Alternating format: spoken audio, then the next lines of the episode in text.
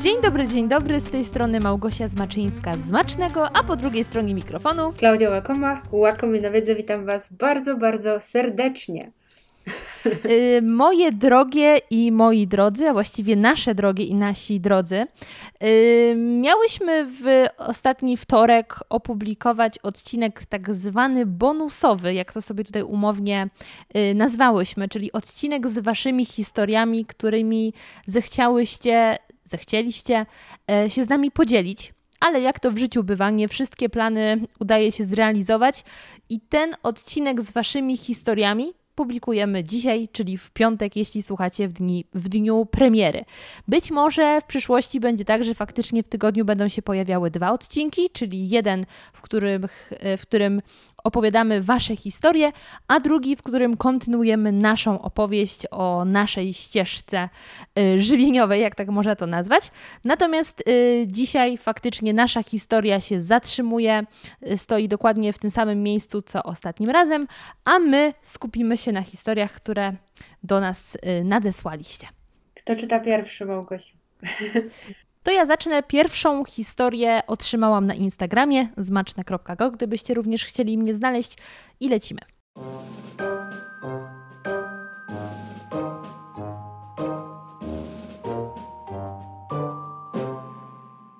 Pozwolę sobie podzielić się swoją historią. Przesłuchałam wasz podcast z Klaudią i nie mogę, a raczej nie chcę zostawić tego, swojej historii tak po prostu. Wszystko zaczęło się w dzieciństwie. Od małego byłam normalna, jednak wysoka i nabita. Jadłam dużo, ale również wszędzie było mnie pełno. W połowie podstawówki mój wzrost się zatrzymał. Ja przybrałam trochę kilogramów, w nawiasie sporo kilogramów jak na tak młody organizm, jednak tego w ten sposób nie postrzegałam. Wokół mnie osoby były szczupłe i to bardzo. Taki rocznik. Oczywiście miałam mnóstwo koleżanek, jednak wszystkimi rządziły dwie dziewczyny. To one ustalały reguły, że tak ujmę. I przykre słowa ich w moją stronę, uwagi i złośliwości naprawdę były przeze mnie ignorowane. W nawiasie swoje przeżywałam później, byle tylko mieć towarzystwo. Nawet nikt sobie sprawy nie zdawał, jak dziecięca krytyka może boleć. Co więcej, owe prowodyrki były zachęcane przez dorosłą osobę. Uczęszczałam jako dziecko na tańce towarzyskie, nowoczesne, akrobatykę, gimnastykę, kosza, pływanie, aż w końcu stanęło na ludowych tańcach. Zajęcia prowadziła pewna pani. Pani ta miała swoiste przeświadczenie o tym, że można dzieci kategoryzować. I to publicznie. Bardzo często wytykała moje dodatkowe kilogramy na oczach innych, mówiąc: Nie jedz z tego, bo będziesz wyglądać jak trzydrzwiowa szafa. Innym też się obrywało. Na przykład zakpiła z koleżanki, że dziecko ma rozmiar 41 stopy i nogę jak szuflę, więc się nie dziwi, że nic na nią nie pasuje. Towarzystwo zachęcane złośliwościami dorosłej osoby podejmowało próby upokorzenia innych. Niestety nikt nie zdawał sobie sprawy z konsekwencji zachowań. Po latach, kiedy uwolniłam się z podstawowego koszmaru, nadeszło gimnazjum. Aha, czyli bardziej podstawówkowego koszmaru nadeszło gimnazjum. Z dziewczynami nadal utrzymywałam kontakt, jednak już żadnych przytyków nie było. Koleżanki same zaczęły nabierać kształtów. Za to ja postanowiłam schudnąć. O ile pierwsze odchudzanie skończyło się z powodzeniem, jadłam normalnie, a wręcz jedynym ograniczeniem była rezygnacja ze słodyczy, o tyle później wszystko potoczyło się szybko i tragicznie. Ja skończyłam z poważną anoreksją. Ważyłam 45 kg przy 165 cm. Potem były jeszcze inne epizody. Przytyłam, schudłam, aż na pierwszym roku studiów waga osiągnęła 39 kg. Oczywiście etapy innych zaburzeń również były, jednak sama wyszłam z tego. Powoli. Teraz mam 24 lata, jestem szczęśliwą osobą, która kocha jedzenie i nie przejmuje się zdaniem innych. Kocham gotować, kocham próbować, kocham żyć. Dbam o swoje ciało i psychikę, jednak tych lat cierpienia już nie odzyskam, a konsekwencje skrajnych kilogramów zmieniły moje życie. Wiem, że nic już nie będzie takie samo, choćby moje zdrowie. Dlatego dzielę się tą historią, bo chcę podkreślić, że komentarze zarówno dzieci, jak i dorosłych mogą zniszczyć życie i o ile dzieci nie są świadome, o tyle dorosła kobieta powinna być na tyle ogarnięta, żeby nie kategoryzować i nie poniżać dzieci. I to pedagog swoich uczniów pani instruktor. Z perspektywy czasu mam ochotę kobietę. Dobrze wiesz, jaki niszczycielski wpływ miała na życie moje i innych. Dlatego to piszę, choć nie jest łatwo. I choć jestem w pełni zdrowa obecnie, to ślad z przeszłości już zawsze przy mnie będzie. Taka przestroga dla pragnących komentować figurę, ciało, kilogramy innych. Mam nadzieję, że nie uznasz za niestosowne to, iż napisałam o tym wszystkim zupełnie obcej kobiecie, jednak wiem, że przykład ten może uświadomić powagę i istotę wpływu zachowania innych osób na dziecko i jego samopostrzeganie.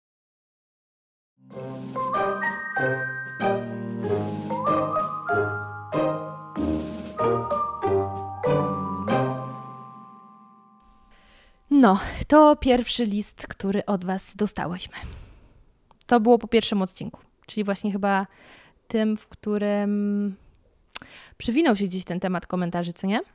Przewinął, tak. I rozmawiałyśmy o nauczycielach, o osobach, które mają jakiś wpływ na nasze życie. Tak. Że pamiętam. bardzo często oceniają nas w jakimś kontekście, nie biorąc poprawki na to, jak finalnie się to przełoży na naszą przyszłość, dalsze postrzeganie siebie, dla mnie ta wiadomość jest niesamowicie poruszająca i, i w sumie przypomina mi e, wiele sytuacji gdzieś tam z mojego życia. Więc e, to, co chciałabym powiedzieć od siebie, to na pewno to, że bardzo cieszę, że bardzo cieszę się, że w tym momencie jesteś e, szczęśliwa.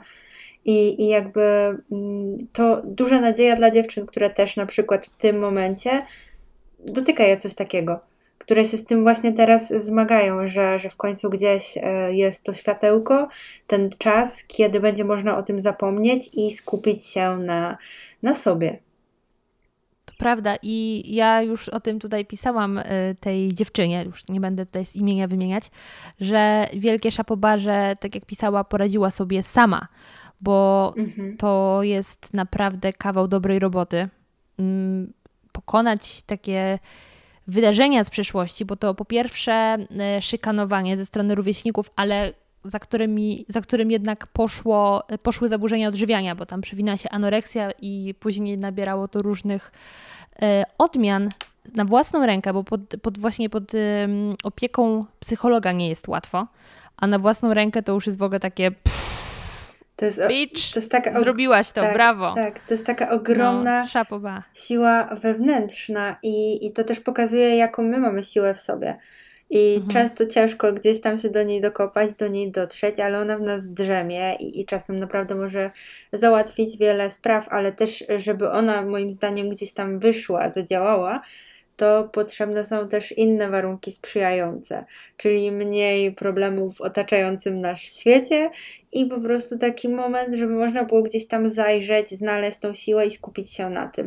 Bo prawda jest taka, że jak się łapiemy wszystkiego, to wszystko trochę leży, gdzieś tam kuleje. Tak, albo jak się właśnie za dużo takich zmian, które chce się wprowadzić, narzuci naraz. Tak, tak. Jak już um. chcemy coś zmienić, to skupić się lepiej na jednej, dwóch, maksymalnie trzech rzeczach tak na przykład ja w swoim życiu wiele rzeczy wprowadzam. Przykładowo, mm, decydując się na przykład, że uczę się języka, to nie wybrałam sobie trzech naraz, tylko najpierw zaczęłam z hiszpańskim, później do tego wprowadziłam francuski. Myślę, że jakbym zaczęła je równocześnie, to bym miała mm, niesamowity burdel w głowie, który i tak się pojawiał później, ale dzięki temu, że były już jakieś podstawy wypracowane w tym jednym języku, to było mi troszeczkę z tym wszystkim łatwiej, więc myślę, że tak jest z każdym nawykiem, z każdą nową rzeczą, z wszystkim, co w sumie gdzieś tam wprowadzamy do naszego życia i chcemy, żeby wyglądało troszeczkę inaczej. Ale a propos, słuchaj, francuskiego, to przypomniało mi się, że y, moja serdeczna nauczycielka, polonistka z liceum, no, może polskiego za dużo się nie nauczyłam na tych lekcjach. Przynajmniej nie pamiętam żadnych jakichś takich informacji, które zmieniłyby moje życie. Natomiast yy, ta pani, też moja wychowawczyni jednocześnie, była całkiem dobrym pedagogiem i właśnie to, co nauczyłam się na językach polskiego w liceum, to było silence s'il vous plaît mes amis. W ten sposób próbowała uciszyć klasę. Ale drugie, co mówiła, to właśnie step by step dzieciaczki, na cudzych nogach chodzić nie będziecie. I to hasło step by step doskonale pasuje do tego, e, o czym teraz rozmawiamy, czyli faktycznie kroczek po kroczku e, i, i te zmiany da się wprowadzić. I ja wiem, że rozmawiamy o tym w momencie, kiedy wcześniej zrobiłyśmy sobie e, poza jeszcze mikrofonami update życia i ja mówiłam, nie, u mnie wcale nie jest lepiej niż było tydzień temu. Także biorę to przypomnienie od mojej polonistki sobie dzisiaj znowu step by step bo chyba nie ma innej opcji niż po prostu te pojedyncze kroki stawiać. Jeszcze Ci tylko przerwę i, mhm. i powiem, że jak się stawia pojedyncze kroki, to one są, że tak powiem, bardziej stabilne niż jak się stawia dużo kroków na raz, to ciężko w tym po prostu wytrwać, a później jeszcze też łatwo to gdzieś tam przewalić innym, innym sytuacjom, które nie będą szły po naszej myśli. Więc po pierwsze step by step, a później jeszcze pamiętać o tym, żeby te kroki były naprawdę takie mosiężne, potężne, no takie ważne. Lubię to słowo. Dokładnie tak, ale to jest niesamowicie istotne. Ja, ja tego od siebie jeszcze mogę powiedzieć, że jeżeli ktoś na przykład decyduje się, żeby zacząć jeść zdrowo i nie chce jeść na przykład e, konkretnych przepisów, konkretnych rzeczy, ale chce wprowadzić zdrowe nawyki, to też krok po kroku. Czyli jeżeli ktoś zdecyduje się na przykład na jakiś reżim, konkretną dietę, która nie będzie zgodna z tym, jak on żyje, to to na pewno nie wyjdzie. Więc na przykład już dużo lepszym e, pomysłem będzie wprowadzenie u niego zasady do każdego posiłku jem warzywa i niech pilnuje tylko tego, to na pewno będzie zakończone sukcesem, jak nie stuprocentowym, to 90%, bo jest to jedna rzecz. A jak ktoś sobie powie, w każdym posiłku będę mieć warzywa, nie wiem, na przykład rybę, orzechy włoskie zagryzę to awokado, jeszcze do tego jakiś napar, jarmuż. pokrzywy, jarmuż, seler i w ogóle wszystko, to on po tygodniu stwierdzi, albo nawet szybciej, że, że to totalnie nie jest dla niego i on nie mhm. sprosta temu. Więc po prostu mhm po prostu, więc po prostu mierzmy siły za, na zamiary. Tak, dokładnie tak się mówi. E, ale wiesz co, jeszcze chciałabym tylko na chwilkę wrócić do tej historii, którą przed chwilką przytoczyłam, bo tam ta dziewczyna wymieniła bardzo wiele aktywności fizycznych, y, które uprawiała jako dziecko.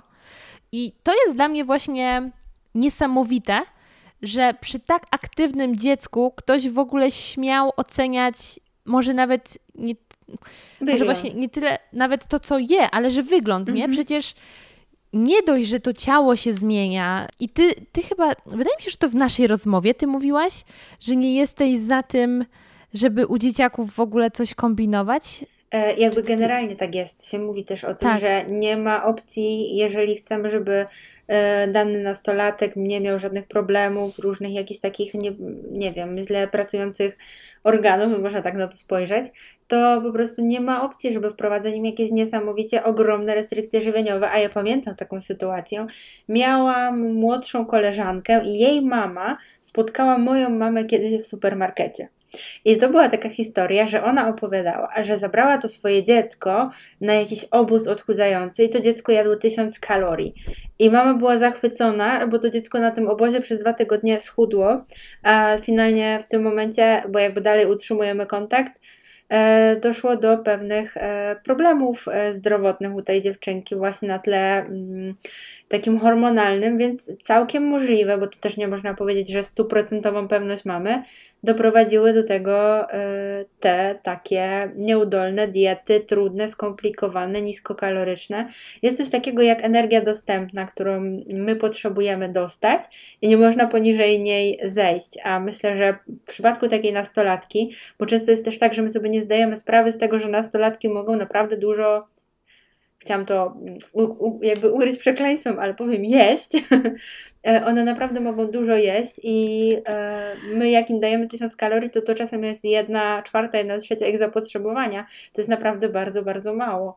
Ja się w pełni z Tobą zgadzam i myślę, że w tym momencie możemy przejść do kolejnej historii, która tym razem trafiła na maila tak wiem podcastmałpa.gmail.com. Czas na pierwszego maila. Jest to pierwszy mail, którego dostałyśmy od pani E, że tak powiem. E... Tak, będziemy leciały inicjałami, żeby zachować tutaj wszystkie ważne wytyczne RODO.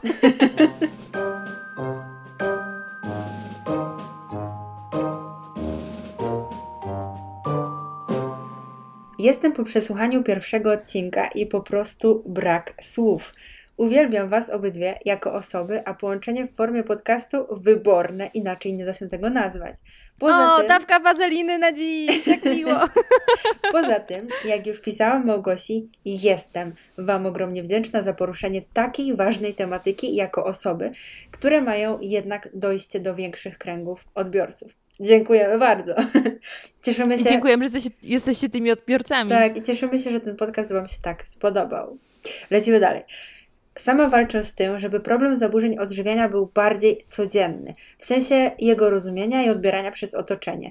Działam na Instagramie, mam podcast, ale kiedy zabiorę się za to, osoby takie jak Wy, dodatkowo z wiedzą merytoryczną w postaci psychologicznych studiów Gochy i dietetycznych Klaudii, to może być petarda. Okej, okay to będzie petarda. To ja od razu tutaj zrobię wtrącenie. E, ja nie jestem absolutnie psychologiem. Ja tylko skończyłam trzyletnie, e, trzyletni licencjat psychologia w biznesie, także to jest odnoga psychologii, ale absolutnie nie mam wykształcenia psychologicznego. Także dla, dla jasności. Ale i tak dobrze ci idzie w roli e, przemyśleń takich psychologicznych, jakby. A nie, no to jestem licencjonowanym rozkminiaczem, to już jest zupełnie inna sprawa.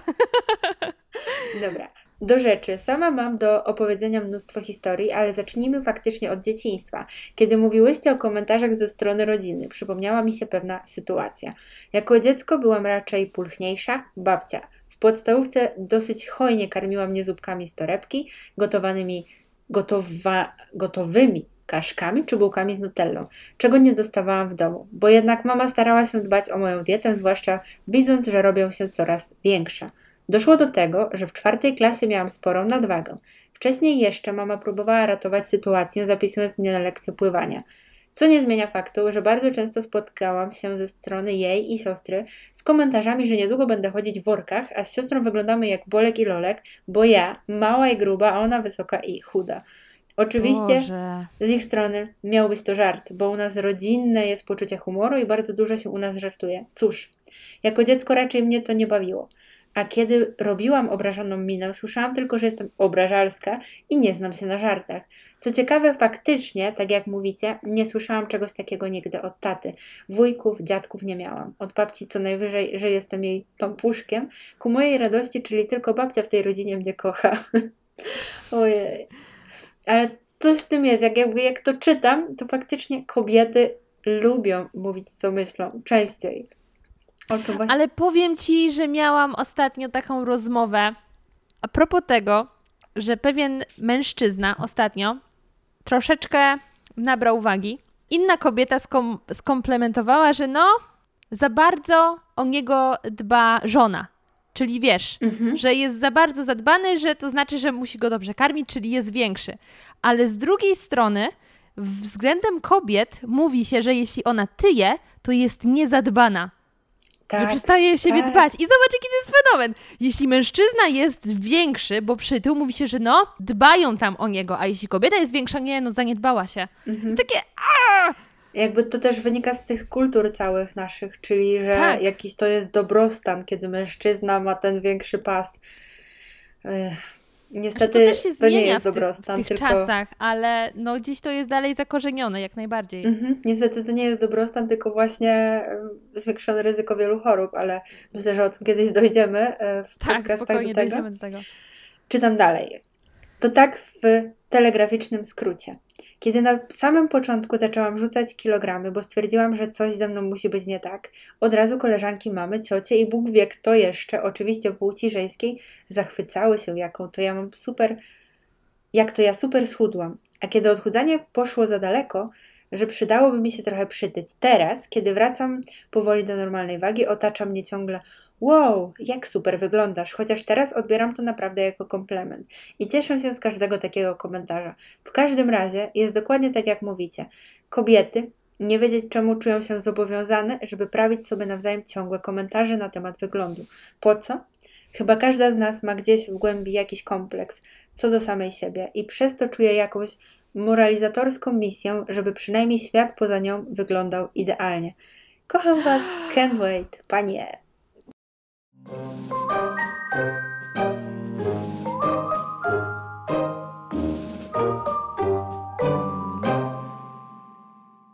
Ojejku, jakie to jest dobre zdanie, mhm. że przynajmniej świat poza nią wyglądał idealnie. O mój Boże! To. Ja nie wiem, czy nie będzie tytuł tego odcinka. Sformułowanie moralizatorska misja jest generalnie też bardzo trafna moim zdaniem, więc e, myślę, że jakby każda kobieta to w sobie ma, zaszczepione przez wcześniejsze pokolenia. Tak, tak, tak. I... Ale widzisz, ale mężczyźni też lubią e, moralizować, bo dzięki temu oni mają ten autorytet, nie? że jest mężczyzna, który powie ci, jak żyć. Bo ty mhm. nie wiesz. Mhm. A właśnie jeszcze tak a propos teraz, jak poruszyłaś tą płeć, to jest taki temat, który gdzieś we mnie siedzi, a mianowicie, że my bardziej jakby tak ostatnio się nad tym zastanawiam. Nie wiem, czy tak jest i nie wiem, czy wy też tak uważacie, czy wy też to gdzieś zauważacie, czy ty Gocha to zauważasz, ale jeśli w kontekście właśnie autorytetu i wydawania jakiejś opinii, my chętnie jakby przytakujemy mężczyznom. I jakby mhm. często te takie opinie, nawet w kontekście roli pana domu, są bardziej trafne i bardziej jakby respektowane niż na przykład jak wypowiada się kobieta. I, i mówię to na tle mm, pewnego mm, serialu, który aktualnie oglądam odnośnie, mm, co prawda, rosyjskich rodzin, ale jest to niesamowicie ciekawe obserwować takie zjawisko i zastanawiam się, z czego to się bierze.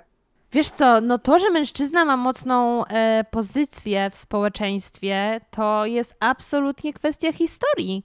Zobacz, że no, kobiety uzyskały prawa do głosowania w którym? W 1918 roku w Polsce? Nie wiem. Nie, Akurat czekaj, co ja mówię. Liczby czekaj. to moja słaba strona, daty. Generalnie y, chyba już to Brawo. wiecie, po tym, że nawet nie wiem ile mam lat często, więc to zostawiam tobie. Czekaj, już sprawdzamy, bo może coś. E, w Polsce kobiety teoretycznie uzyskały prawa wyborcze po odzyskaniu suwerenności w 1918 roku. No właśnie, czyli to jest ledwo 102 lata od kiedy możemy głosować. E, mhm. To jest. No, mężczyzna zawsze był panem, że tak powiem. I on przynosił pieniądze do domu, więc jego zdanie było ważne, bo przecież kobieta tylko siedziała w tym domu i podstawiała mu talerz y, pod nos, dlatego był zadbany, jeśli dostawał jedzenie.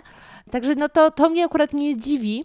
Natomiast yy, to, co jest ciekawe, i tutaj akurat moje studia, powiedzmy, psychologiczne mogą się przydać, zauważ, że w radiach w radiu jest mało kobiecych głosów, bo też yy, kobiece głosy źle się sprzedają i kobiety jak kobiety, ale mężczyźni nie do końca lubią słuchać damskich głosów.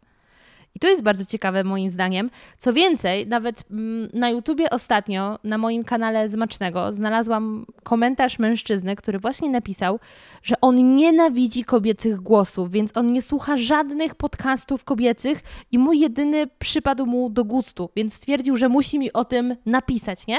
I pierwsza myśl była taka, no fajnie, stwierdził, że mam e, spoko głos, fajnie, ale z drugiej strony stwierdziłam, to nie jest pozytywny komentarz, bo on jednocześnie mówi, że nienawidzi słuchać kobiecych głosów. Mhm. I ja sama powiem, że trochę ulegam temu, bo zawsze kiedy włączam Netflixa i okazuje się, że lektorka jest kobietą, to pierwsze moje takie, pierwsza reakcja jest taka, coś tu nie gra. Tak, coś, ja mam muszę, to samo, mam to samo. Mhm. Dokładnie. I dopiero po jakimś czasie muszę się osłuchać, żeby się do tego przyzwyczaić. No ale znowu, to jest to, że kobiety nie występowały w takich rolach. No bo radio było męskie, było niewiele kobiet, które, mm, nawet dzisiaj jest niewiele kobiet, które pracuje w radiu.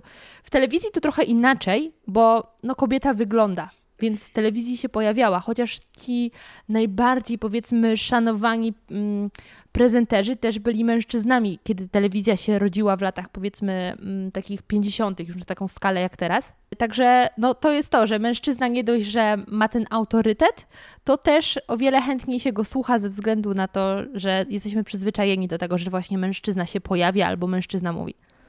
Prawda, ale to też jeszcze Ci tak powiem, e, Wam w ogóle, szczerze, że ja jak zaczynałam myśleć o dietetyce poważniej, czyli to były załóżmy mm, no drugi, może trzeci rok studiów, to miałam takiego pana, mm, prowadzącego profesora, niech się nazywa jak chce, ale on mi powiedział wtedy, że mm, jak dla niego to on nie rozumie, dlaczego tak wiele kobiet studiuje dietetykę i, I skąd się wzięło jakby takie zamiłowanie w kobietach do tego, żeby mówić ludziom, jak mają jeść, że w tej roli, którą, mm, że tak powiem, jeszcze inaczej, że w roli, kiedy. Że w roli osoby, która może komuś powiedzieć, co może, czego nie może, najchętniej jako społeczeństwo widzimy mężczyznę, więc nam, kobietom, generalnie ciężko będzie mm, stać się autorytetem w tej dziedzinie. I że lepiej byłoby i zostać kucharką, tak on wtedy powiedział, bo, bo tutaj mamy duże pole do popisu. I ja pamiętam, że tak mm, jakby nie potraktowałam tego jako ujmę, tylko jako taką mm, zdroworozsądkową myśl związaną z tym, jak funkcjonuje społeczeństwo i mm, do tej pory zastanawiam się, jakie cechy sprawiły, że ludzie gdzieś tam mnie słuchają. Czy, czy jestem jakaś może twarda sztuka, nie wiem jak to mhm. nazwać, ale no mm, faktycznie mam znajome koleżanki, które działają również w tym mm, temacie i w takich kluczowych decyzjach y, częściej ludzie gdzieś tam szukają opinii mężczyzn, dietetyków zwłaszcza na przykład w dietetyce sportowej, dlatego ja się gdzieś ciekawe. z tej dietetyki sportowej wycofałam, bo mm, jakby ja nie umiem się mierzyć e, z, z takim ego męskim. To jest coś naprawdę, z czym trudno się kobiecie mierzyć w dniu codziennym, bo każdy mężczyzna ma jakieś tam swoje podejście, ego i tak dalej, a co dopiero mhm. na tle zawodowym i, i myślę, że mm, jakby ja się aktualnie czuję rewelacyjnie w miejscu, w którym jestem, ale próbowałam różnych dróg i wiem, że są takie środowiska w dietetyce, dietetyce e, zdominowane niesamowicie przez mężczyzn i kobietom ciężko się tam gdzieś odnaleźć. Mimo, że by chciały, mimo, że czasem mają zupełnie inne patrzenie na sprawę, że zupełnie inaczej by o tym powiedziały, to jakby już jest tak utarte, że na ten temat raczej powinni wypowiadać się mężczyźni, przynajmniej mi się tak wydaje. Może ktoś ma inne przemyślenia, może mnie ktoś zabierze z tego, ale no, ja tak powiem to widzę. Ci, że temat y, tego, że w ogóle słuchamy chętni mężczyzn i uważamy ich za autorytet, to jest temat rzeka. Y, natomiast akurat w kwestii dietetyki, to powiem Ci, że ja mam absolutnie na odwrót. Mhm. Że dla mnie jest dietetyczka, a nie dietetyk jako nazywanie zawodu. Najpierw widzę w tej roli kobietę, a nie mężczyzn, również dlatego, że w mediach zazwyczaj pojawiają się dietetyczki, a nie dietetycy. Y, chociażby we wszystkich śniadaniówkach pojawiają się właśnie kobiety w roli ekspertów od żywienia, a nie mężczyźni. To Więc ja co tak. prawda Moim błędem najwyraźniej jest to, że nie oglądam telewizji, bo może faktycznie zmieniłabym zdanie. Nie, ja dlatego jesteś dobrym bardziej... człowiekiem, że nie oglądasz. A, ja to postrzegam bardziej przez pryzmat na przykład konferencji. Tam głównie wystąpienia mają mężczyźni naukowych, mhm. takich e, Ale związanych widzisz, ze sportem. Może, może oni są też w jakiś sposób, nie wiem, tak, tak ja sobie to wyobrażam, naukowcami, ekspertami w dziedzinie, ale jak już masz się do kogoś zgłosić po rozpisanie diety, po mm, przekazanie wskazówek, jak się odżywiać, to wydaje mi się, że idziesz do kobiety. Bo ja oczywiście kojarzę kilku dietetyków, mężczyzn, i większość z nich jest zdecydowanie osadzona w sporcie, ale ja do nich jako kobieta nie mam z kolei zaufania, bo wydaje mi się, że tylko kobieta jest w stanie zrozumieć mój sposób odżywiania się, bo mężczyzna ma jego organizm inne wymagania, jego psychika inaczej działa. Mężczyźni nie podchodzą do jedzenia tak emocjonalnie jak my, i wydaje mi się, że mimo, że taka wiedza książkowa może u obu tych płci być podobna, to taki ludzki akcent jest moim zdaniem tutaj bardzo ważny, bo jedzenie wiąże się z emocjami. I to, to możliwe, wydaje mi się, że zrozumie tylko kobieta. To, to, możliwe, że ja to mam, bo jakby poczucie empatii to jest chyba e, jedna z moich mocnych stron generalnie, ale faktycznie ja po prostu tak sobie myślę bardziej w takim kontekście, że jakby teraz jak to powiedziałaś, że jakby faktycznie jako autorytet osoby, której przeczytam na przykład post, czy coś się dowiem, e, możliwe, że widzę w tej roli gdzieś tam mężczyznę, bo też mnie do tego przyzwyczaiły środowiska, ale faktycznie, jeśli miałabym komuś zaufać, to jakoś tak podświadomie faktycznie bardziej czuję, że, że będzie to kobieta, więc. A widzisz? Widzisz? się a? w połowie drogi. Dokładnie tak. Tutaj było takie porównanie z Bolkiem i Lolkiem. I generalnie ja tutaj się chcę do tego odnieść, bo mm, bardzo często się porównuje dzieci do jakiejś postaci z bajek. I może znowu nie serial, ale gdzieś tam często jako przytyk podaje się, że są jak, na przykład jak byłam mała i mieliśmy takiego kolegę, który był taki, no jakby to powiedzieć, taki nie chcę użyć słowa ciapowaty, ale nie, nie przychodzi mi w tym momencie żadne inne do głowy. Niezaradny? Niezaradny, o. To mówiono na niego, że jest jak plastuś. A, jakby, a nie jak ciamajda? Jak ciamajda, albo jak na przykład jak ktoś marudził, to mówiło się, że jest jak smerf, e, ten... Jest maruda, wiem, tak. Maruda. Więc jakby bardzo mhm. często e, to jest taka afirmacja jakichś e, cech w bajkowych bohaterach, którą ludzie później wykorzystują do tego, żeby albo kogoś jakoś obrazić, albo jakoś mu coś wytknąć, przytknąć. I to jest mega, mega ciekawe. No ale zobacz, o kobietach, często jeszcze a propos zawodu, na kierowniczych stanowiskach, poza określeniem dziwka i suka, bo które wiadomo trzeba użyć względem kobiety, jak ma władzę, no, to się mówi królowa lodu, nie? Że jest taka zimna, tak, i bez emocji, tak, ale. No. Mhm, tak, tak jest niestety. Mnie nie wiem, znaczy czasem. Czasem wydaje mi no. się, że, że to trochę prawda, bo trzeba mieć twardą dupę, żeby się przebić przez ten cały świat. E. Ale widzisz, jak facet ma twardą dupę, to jest po prostu facetem, a jak kobieta ma twardą dupo, dupę, to jest suką. Zgadza się, tak No jest. tak to działa. Tak jest. To ja miałam taką sytuację na studiach, e, że tam mm, nie, nieprzyjemną, że mieliśmy pisać wspólnie pracę i jakby była taka inicjatywa od strony mężczyzny, że postanowił jakby wygryźć nas z tej pracy naukowej i przyjąć cały projekt, żeby, mimo że już połowa pracy gdzieś tam była zrobiona, finalnie ten projekt nam nie wyszedł przez te właśnie takie e, sprawy, ale m, mm, rozeszło się to po łebkach, że wiesz, że, że on jakby chciał wygryźć kobiety i zostać w tym samym jako mężczyzna. A myślę, że jeśli byłoby to w drugą stronę, to byłoby to bardziej rozdmuchane, no bo przecież jak może kobieta takie rzeczy ogarniać, jakby no często tak jest. To jest w sumie mega, mega ciekawe, jak już powiedziałam. No kobiety mają trochę przesrane. Jakby tak nie patrzeć. Tak, tak, to tak samo jak z, z cyckami. Mam... Ma zrobione, to już jest jakaś gwiazda porno. Mm, nie ma e, dużych piersi, to decha. Ma duże piersi, to dlaczego w ogóle nosi dekolt? Ma obwisłe mhm. piersi, to w ogóle jak można takie mieć? W ogóle jak, jak, jaką czelność ma pokazać, że ma takie cycki? Generalnie zawsze coś jest nie tak z tymi cyckami. Jak, jak nie usiądziesz, to zawsze dupa z tyłu, zawsze dupa z przodu. Nie wiem, jakiś jest taki, e, mhm. takie przysłowie. Ale e, to znowu e, kojarzy mi się, że co do tego mam dwa przemyślenia. E, po pierwsze, Ciekawe jest to, że ja jak dorastałam, myślę, że mogłabym się nawet jeszcze pod tym podpisać ze trzy lata temu. Myślałam sobie, ej, ja nie rozumiem kobiet, że one ciągle mówią, że mają tak źle w życiu. Że są e, dyskryminowane, że w pracy mają ciężej. Na zasadzie patrzyłam i myślałam, ej, ja czuję się naprawdę na równi, nie odczuwam takich zachowań. No ale dobra, im jestem starsza, tym zauważam to i widzę, że coś jednak jest na rzeczy a to też wydaje mi się coraz bardziej się nasila, bo mm, mhm. jest nawet określenie, jak się określa tych mężczyzn e, incele?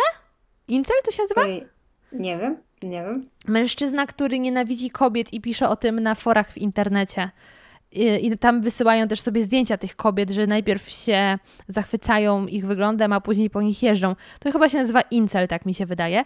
Więc to jest z jednej strony moje przemyślenie, ale z drugiej, dziewczyny, jeśli tego słuchacie, to chciałam Wam polecić książkę. A musicie wiedzieć, że ja nie jestem mm, takim zawziętym czytelnikiem. Raczej e, bardziej preferuję oglądanie filmów dokumentalnych i słuchanie podcastów niż, niż czytanie, więc jak już sięgam po coś i polecam tym bardziej, to jest to taka bardzo mocna polecajka.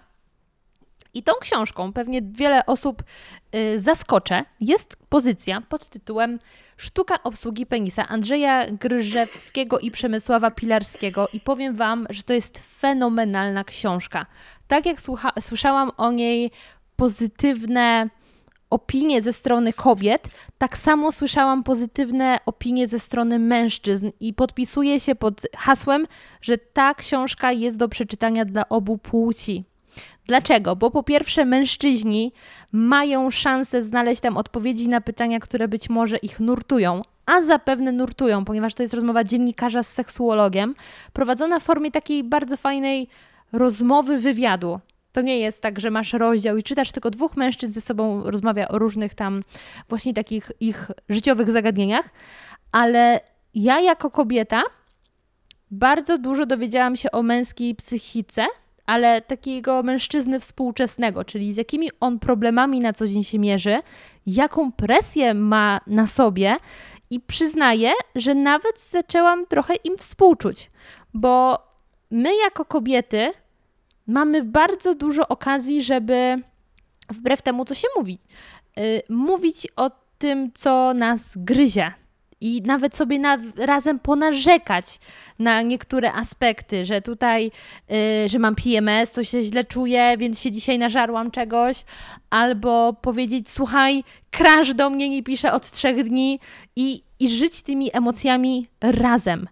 A mężczyźni ze sobą nie gadają na takie tematy. Nie gadają o tym, że mm, widzą coś podejrzanego w swoim wyglądzie, co być może powinno ich skłonić do tego, żeby odwiedzić lekarza. A laski już o tym pogadają. Słuchaj, zauważyłam jakieś dziwne przebarwienia. Czy to jest normalne? Myślisz, że powinnam się do kogoś z tym zgłosić? Nie mamy względem siebie tylu tajemnic, takich tematów, które nie wypada poruszać. A mężczyźni zostają z tym sami i później się zastanawiają, czy te 13 cm to jest norma, czy jednak są absolutnie w dolnej granicy normy. I to jest takie. Jesus, to jest strasznie frustrujące, kiedy nie masz z kim pogadać i musisz ciągle zgrywać macho, bo jesteś mężczyzną. To tak jeszcze odnośnie Przepraszam tego, za co... długi monolog. To tak, jeszcze od, to tak jeszcze odnośnie tego, co powiedziałaś wcześniej. Ja też miałam e, tak, że mi się wydawało, że jestem na równi. Później zaczęłam zauważać, że jednak coś jest nie tak, ale jakby nie generalnie w moim rówieśniczym środowisku, tylko już takim bardziej może starszym. A później właśnie e, dotarło do mnie, że w sumie każda płeć ma swoje problemy. E, jak każdy człowiek generalnie i każda jakaś rzecz narzucona przez życie daje pewne pozytywne rzeczy i daje też pozytywne, negatywne ograniczenia. I jakby to się gdzieś tam sumuje, więc my często kobiety mówimy, ja też nie chciałabym, żeby ten podcast się okazał, że my tutaj narzekamy, jak to kobiety mają ciężko i tak dalej, bo tak do końca nie jest. Faceci no też no dokładnie, mają dokładnie, ciężko. To chciałam zaznaczyć. Mhm. I, I właśnie, że, że żeby jakby gdzieś tam znaleźć się w tym wszystkim pośrodku, to właśnie trzeba czytać takie mądre książki. W kolejnym podcaście, jak skończę jedną i uznam, że jest warta tego, żeby o niej tutaj powiedzieć, to też Wam ją polecę. Aktualnie jestem na 95 stronie, więc dajcie mi jeszcze chwilę. Masz tydzień, moja droga. no, naprawdę, warto pamiętać, że my tutaj, ponieważ jesteśmy, myślę, przede wszystkim w babskim gronie, to fajnie powiedzieć sobie, ej, mnie też to frustruje, też tak mam, no, ten świat jest bez sensu, ale to głównie w formie takiego poklepania się po plecach, natomiast należy pamiętać, że po drugiej stronie, czyli nasz e, płeć przeciwna też ma swoje wyzwania, też ma swoje problemy, tylko być może ona właśnie nie ma za wiele przestrzeni, żeby głośno o nich też mówić. E, a wydaje mi się, że jednak ciężko jest być mężczyzną w tych czasach, bo ojcowie mężczyzn uczyli wielu zachowań, wielu postaw, yy, które współczesnym mężczyznom jest trudniej realizować, bo właśnie ta kobieta powie, co myśli, a nie będzie już potulną żona, żoną, która tylko powie dobrze, dobrze i tyle, a tego uczył ojciec, więc ci mężczyźni też na nowo muszą sobie mm, zbudować tą swoją męskość, tak mi się wydaje. Konkluzja jest taka, że wydaje mi się, że cały czas idziemy do przodu i cały czas jest troszeczkę inaczej i, I mam nadzieję, że to bardzo bardziej pozytywnie wpłynie na całokształt wszystkiego, zarówno relacji. Wydaje mi się, że też te relacje w tych czasach są bardziej równe. Na takiej zasadzie, że mm, jak wchodzi kobieta i wchodzi mężczyzna w relacje, którzy są oczytani, inteligentni, światli, e, mają szerokie horyzonty, bo dzięki w sumie Netflixowi, filmom dokumentalnym i, i, różnym innym rzeczom, mamy jakby dużo szersze spojrzenie na świat to ten związek jest bardziej taki obopólny, że obie strony rozmawiają i podejmują decyzje. Kiedyś tak nie było, więc generalnie wydaje mi się, że ma to bardzo pozytywny wpływ. E, kobiety inaczej postrzegają mężczyzn, a mężczyźni zupełnie inaczej zaczynają postrzegać kobiety. Zobaczymy, co będzie za kilka lat i, i jak to nastolatki przedstawią, aż jestem ciekawa. Ale tak finalizując, wydaje mi się, że właśnie. Lepiej jest aktualnie. Nie wiem, może się mylę, może zawsze gdzieś tam jest w związkach, mm, ale gdzieś tam kilka związków miałam i dopiero w tym, w którym aktualnie jestem, czuję się, że, że, że jest tak obopólnie, więc e, prawdopodobnie też nie każdy mężczyzna albo nie każda kobieta jest taki, że chętnie to zrobi, że tak powiem, zbuduje ten związek pół na pół. Często ludzie są generalnie sami z siebie tacy mm, dyktatorscy. O. Jak już jestem przy Rosji i tam właśnie był car, który był taki trochę opętany przez e, żonę i był taki mężczyzna, który tam ją podjudzał i był takim dyktatorem. To jest w sumie ciekawe, jak taki trójkąt powstał w e, cesarskiej rodzinie. A czy to nie. Możesz. Czy to, wróć, czy to nie jest ten serial pod tytułem Wielka?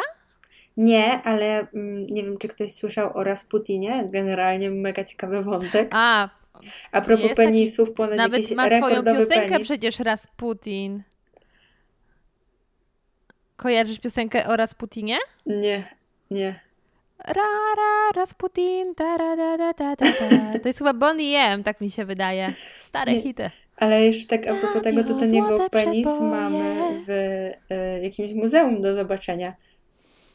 O! Bo to już mi Piotrek powiedział, bo z ciekawostek historycznych jest niesamowicie, e, że tak powiem... Obcykany. Obcykany, wie gdzie ich szukać, więc już no mega ciekawa historia w ogóle, żeby zobaczyć jak funkcjonowała, funkcjonowała taka rodzina. Jestem w szoku. Jak kobieta potrafi manipulować mężczyzną. Tam jest tego przykład, a kobietą manipuluje mężczyzna, więc powstał taki trójkąt generalnie. I jak wiarą o. można wiele rzeczy przepchnąć. To też jest niesamowite. Wiarą? Bo... Wiarą, tak. Wiara i w ogóle wartości, cnoty są tak delikatnym tematem, którym można wiele rzeczy przykryć. Dajmy na to, doskonałym przykładem na to są e, filmy bracia Sekielskich. Ile mhm. rzeczy można wytłumaczyć wiarą, nie? Więc e, no, moim zdaniem należy przede wszystkim wierzyć w szacunek do drugiego człowieka. E, I wtedy możemy więcej zdziałać niż wierzyć w różne inne rzeczy, a zapominać o podstawowych takich właśnie wartościach tutaj, i prawach, które każdy z nas ma. To tutaj akurat w tej historii e, wiarą jest przy, przykrywany seks. I to taki orgistyczny, Uuu. nie wiem, czy tak można powiedzieć. Tam są normalnie takie orgie i generalnie jakby mm, opiera się to mniej więcej na tym, że jest to wytłumaczone, że trzeba zgrzeszyć, żeby dostać rozgrzeszenie, więc oni e, grzeszą. Rozumiesz? Ty, no bez deszczu nie ma tęczy.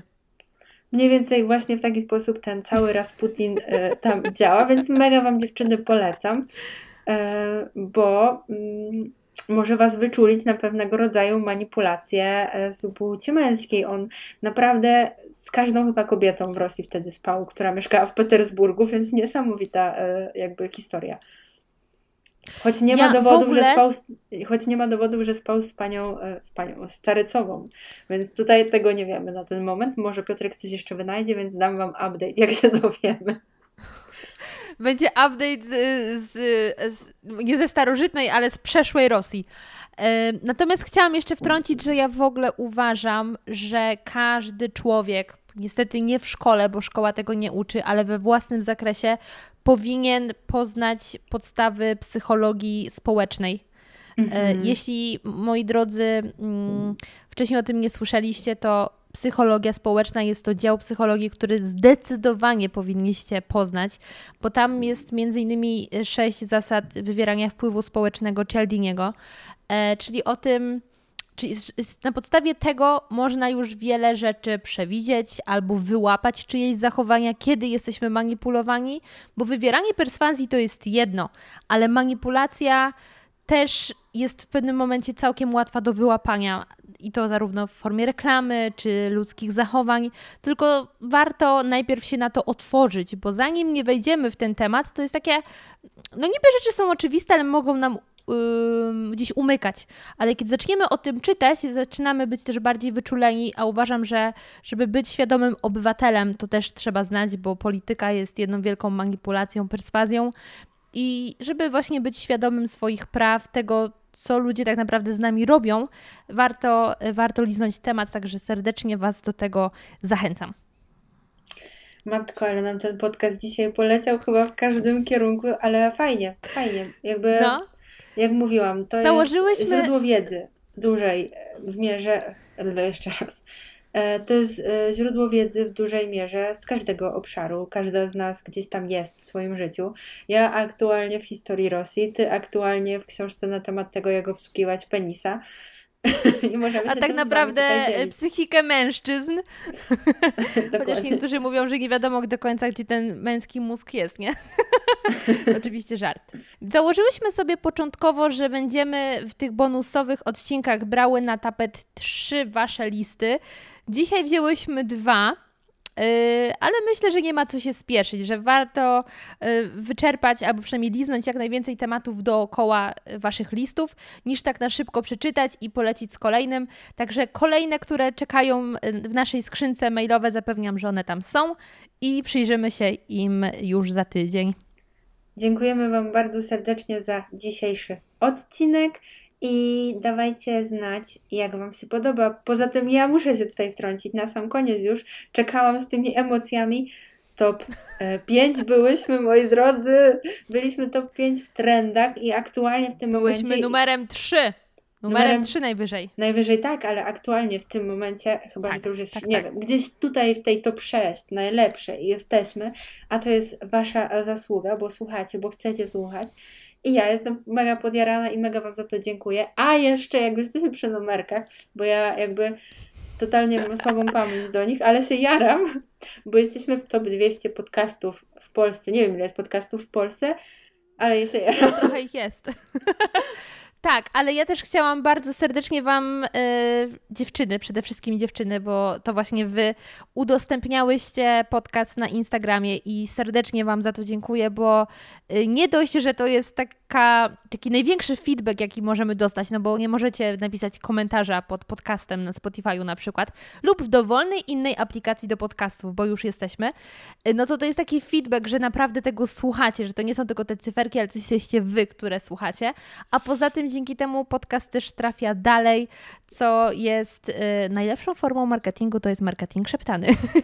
Także bardzo, bardzo serdecznie Wam bardzo serdecznie Wam dziękujemy. Y, z tej strony Małgosia Zmaczyńska Zmacznego na Instagramie zmaczne.go, a po drugiej stronie mikrofonu dzisiaj była Klaudia Łakoma, klaudia.lakoma przez L na Instagramie. Serdecznie Was dziewczyny zapraszamy do kontaktu, piszcie maile i do usłyszenia w kolejnym odcinku. Cześć!